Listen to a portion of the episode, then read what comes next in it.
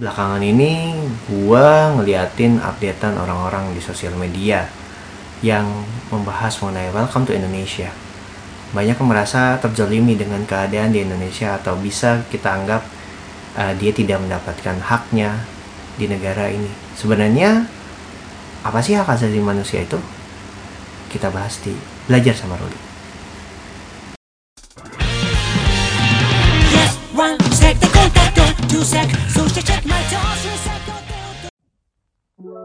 Dalam pengertiannya, yang secara sederhana hak asasi manusia merupakan hak yang secara dialamiah melekat pada orang semata-mata karena ia merupakan manusia. HAM sendiri biasa dikatakan adalah nilai yang paling dasar dari manusia itu sendiri yang dimiliki oleh manusia. Apabila nilai itu nggak ada, ya manusia itu bukan manusia. Karena HAM itu dasar, maka sebenarnya manusia uh, memiliki HAM sejak lahir dan tidak terikat dari hukum dan perjanjian. Menurut Jan Masterson, anggota Komisi Hak Asasi Manusia PBB, HAM merupakan hak-hak yang secara inherent melekat dalam diri manusia dan tanpa hak itu manusia tidak dapat hidup sebagai manusia. Dari pengertian ini kita bisa ambil beberapa makna. Yang pertama, HAM merupakan hak alamiah yang melekat dalam diri setiap manusia sejak ia lahir ke dunia. Jadi bisa dibilang siapa pun nggak bisa merampas HAM dari manusia itu sendiri. Kemudian yang kedua HAM merupakan instrumen untuk menjaga harkat dan martabat manusia sesuai dengan kodrat kemanusiaan yang luhur. Jadi tanpa HAM manusia tak tidak ada, tidak akan dapat hidup sesuai dengan harkat dan martabat kemanusiaan sebagai makhluk Tuhan yang paling mulia bukan makhluk Tuhan yang paling seksi ya. Kemudian dalam konteks negara Republik Indonesia, HAM sendiri sudah diatur dalam ketetapan MPR nomor 17 garis miring MPR garis miring 1998 tentang hak asasi manusia merumuskan pengertian HAM yang berbunyi hak asasi manusia adalah hak dasar yang melekat pada diri manusia yang sifatnya kodrati dan universal sebagai karunia Tuhan yang Maha Esa dan berfungsi untuk menjamin keberlangsungan hidup, kemerdekaan, perkembangan manusia dan masyarakat yang tidak boleh diabaikan, dirampas, atau diganggu oleh siapa pun.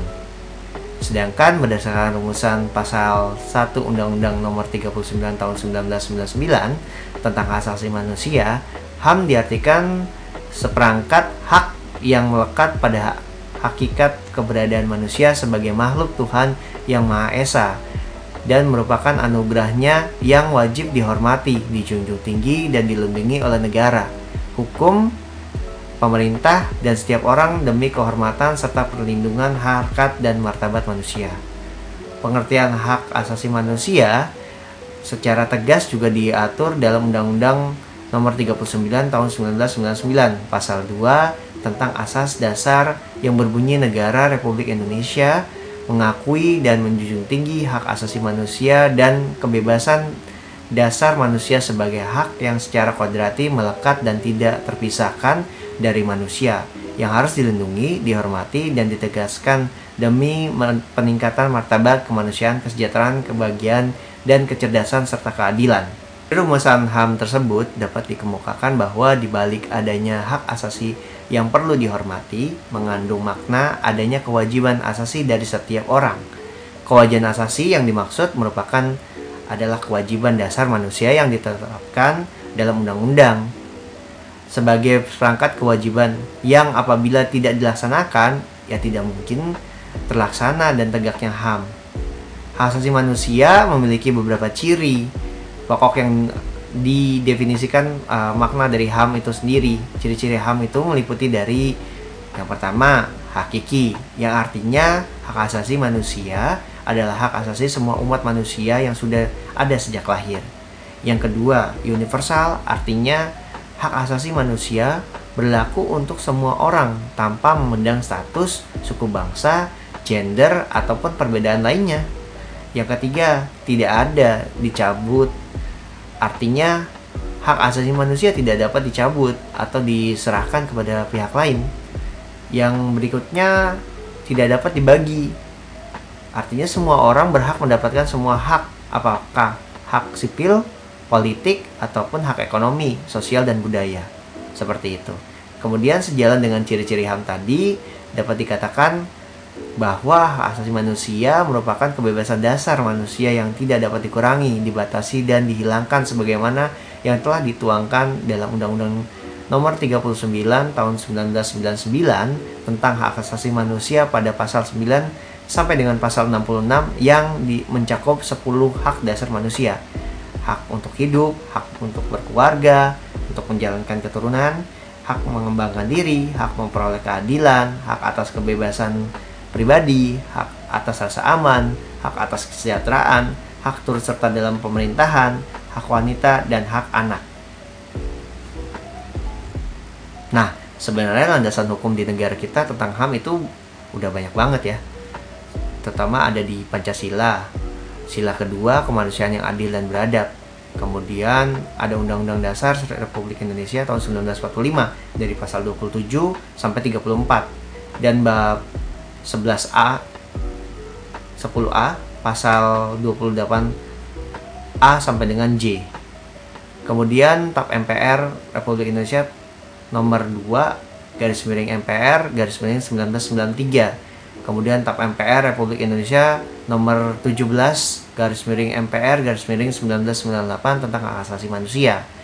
Kemudian Undang-Undang Republik Indonesia nomor 5 tahun 98 tentang pengesahan konvensi menentang penyiksaan dan pembelakangan atau penghukuman lain yang kejam, tidak manusiawi atau merendahkan martabat manusia. Yang berikutnya ada di Undang-Undang Republik Indonesia nomor 39 tahun 1999 tentang HAM itu sendiri. Undang-Undang Republik Indonesia nomor 26 tahun 2000 tentang pengadilan HAM. Kemudian ada di keputusan Presiden atau Kepres nomor 61 tahun 2003 tentang Rencana Aksi Nasional Hak Asasi Manusia (RAHAM). Kemudian ada keputusan Presiden Republik Indonesia atau Kepres nomor 181 tahun 1998 tentang Komisi Nasional Anti Kekerasan Terhadap Perempuan. Yang berikutnya ada instruksi Presiden atau Impres tahun nomor 2126 tahun 1998 tentang menghentikan penggunaan istilah pribumi, pribumi dan non pribumi dalam semua perumusan dan penyelenggaraan perencanaan program atau pelaksanaan kegiatan penyelenggaraan pemerintahan. Itu kayak zaman Belanda ya mendingan ditinggalin deh.